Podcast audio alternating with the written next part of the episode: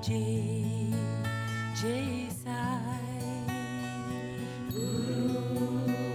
Sai Sri Sai Satcharitra, The Wonderful Life and Teachings of Shirdi Sai Baba, a modern rendering. Chapter 11 In this chapter, let us now describe the Saguna Brahman Sai, how he was worshipped, and how he controlled the elements. Humble pranams to Sai, the all pervasive Sadguru. There are two aspects of God or Brahman, the Nirguna and the Saguna. The Nirguna is formless, while the Saguna is with form. They both express the same Brahman.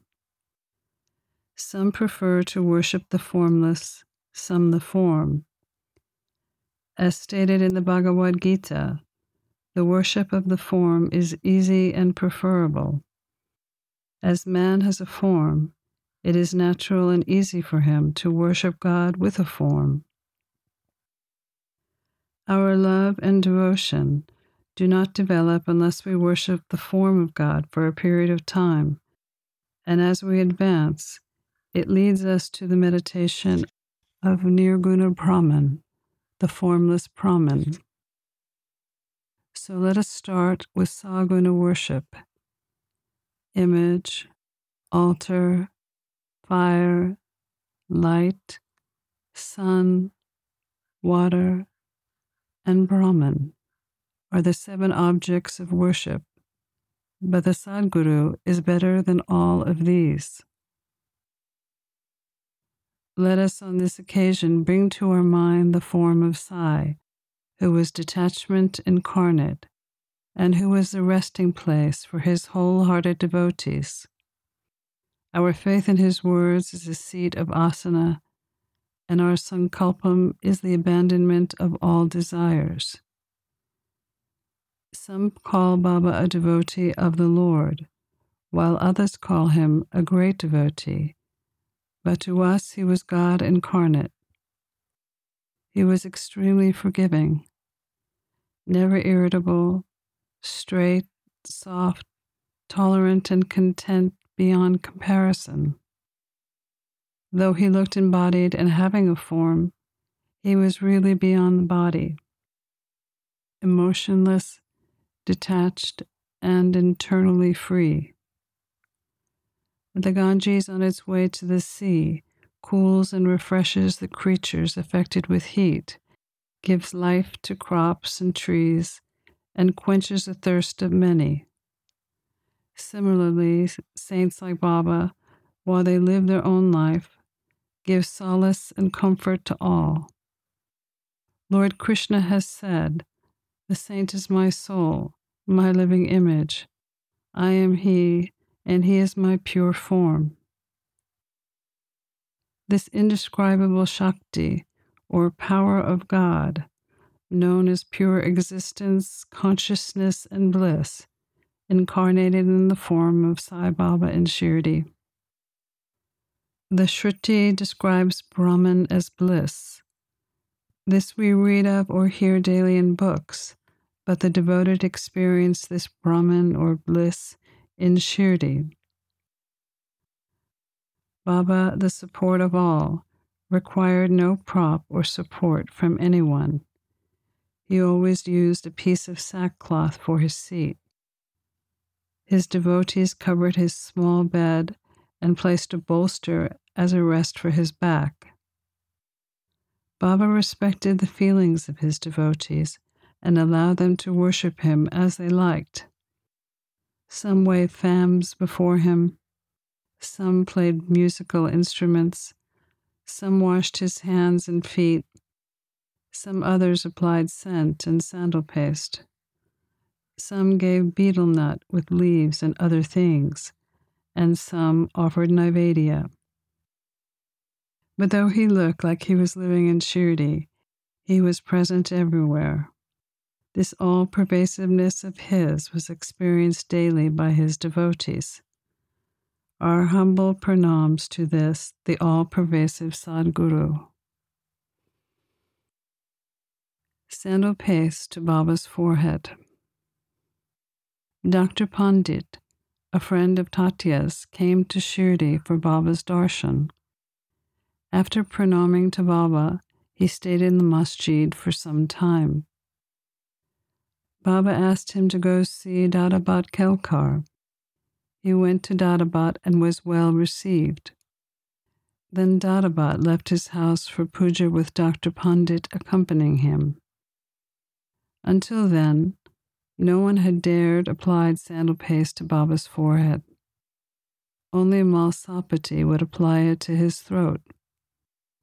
But this simple hearted devotee took Dadabat's dish of puja materials, took the sandal paste, and drew a tripundra, three lines on Baba's forehead. To the surprise of all, Baba kept silent, not uttering a single word. That evening, Dadabat asked Baba, How is it that you object to sandal paste being applied to your forehead by others but you allow Dr. Pandit to do so. Baba replied that Dr. Pandit believed him to be the same as his own guru. When he applied the paste to his forehead, he was doing it to his guru, so he could not object. On inquiry, Dr. Pandit did feel it was his guru's forehead that he was marking with sandalwood paste. Though Baba allowed the devotees to worship him as they pleased, he still acted in a strange way at times.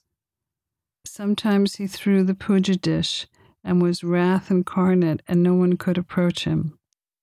Sometimes he scolded the devotees, and at other times he looked softer than wax, a statue of peace and forgiveness. Although sometimes he seemed to shake with anger and his red eyes rolled round and round. He was internally a stream of affection and motherly love. Immediately he would call out his devotees and say he was never really angry with them. It was impossible for him to neglect the devotees' welfare, just as it was impossible for mothers to kick their children and for the sea to turn back the rivers flowing into it. He was a slave of his devotees, he stood by them and responded to them whenever they called, and always longed for their love. Patience pays. There was no knowing when Baba would accept a devotee. That depended on his sweet will. This story illustrates this point. A Muslim gentleman named Siddiq Falke came to Shirdi after making a pilgrimage to Mecca and Medina. He lived in the Chavadi facing north and sat in the open courtyard of the masjid. For nine months, Baba ignored him and did not allow him to step into the masjid. Falke was disconsolate and did not know what to do.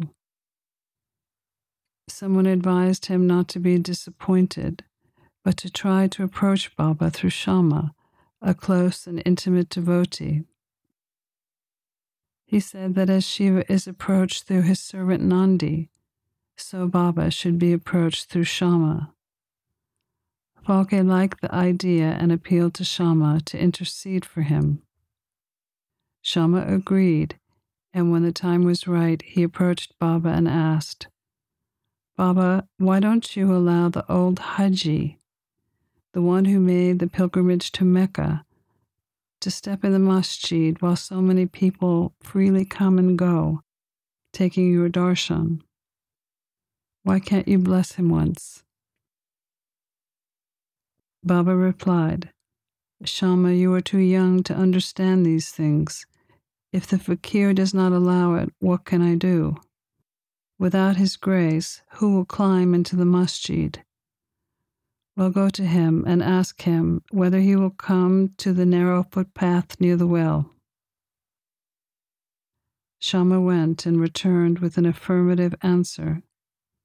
Then Baba said to Shama, Ask him whether he's willing to pay me the sum of 40,000 rupees in four installments. Shama went and returned with the answer that he was willing to pay even 50 lakhs. Again, Baba said to Shama, We are going to butcher a goat in the masjid, so ask him whether he would like to have mutton, haunch, or the testicles of the goat. Shama returned with the answer that Haji would be happy to receive even a small crumb from Baba's mud pot.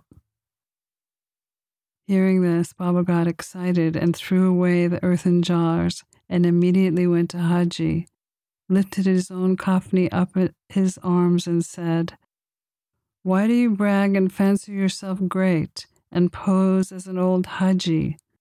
Do you read Quran like this? You are proud of your pilgrimage to Mecca, but you do not know me. Being scolded like this confounded Haji.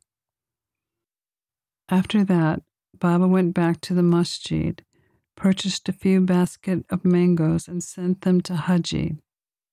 Then Baba took 55 rupees from his pocket and placed them into Haji's hand. From that time on, Baba loved Haji, invited him for meals, and Haji came to the masjid whenever he liked. At times, Baba gave him some rupees. This is how Haji was brought into Baba's court.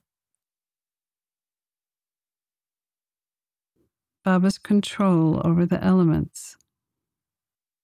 We shall close this chapter after describing two incidents showing Baba's control over the elements. Once at evening time, there was a terrible storm in Shirdi. The sky was overcast with thick black clouds. The winds began to blow forcibly. The clouds roared, lightning flashed, and the rains began to descend in torrents. In a short time, the whole place was flooded with water. All the creatures, birds, beasts, and men became terribly frightened, and all flocked to the masjid for shelter.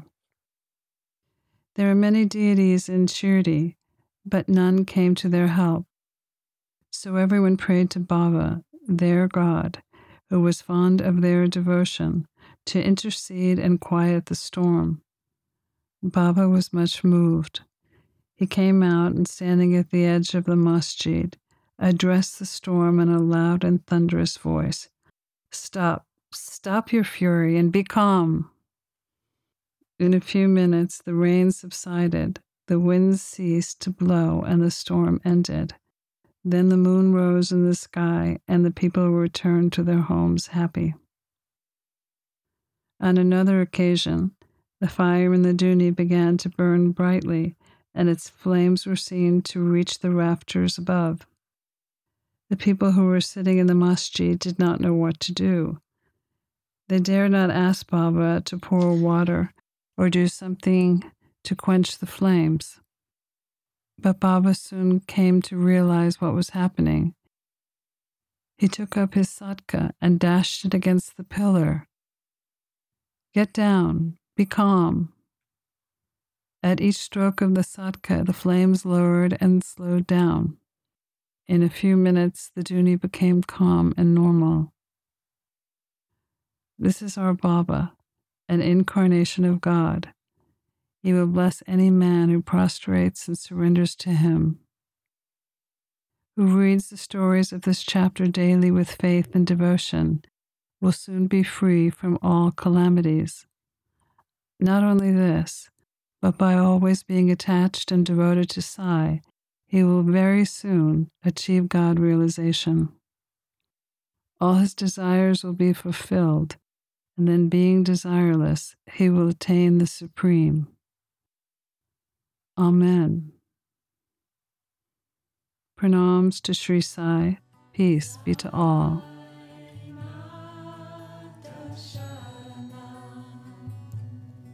You've been listening to a modern rendering of Hemadpant's the Sri Sai Satcharitra, the wonderful life and teachings of Shirdi Sai Baba, edited and narrated by Monica Penaconda. For more content like this online, please go to divinelineage.org, saifamily.org, and peacefires.org. To learn more about Monica, please go to monicapenneconda.org.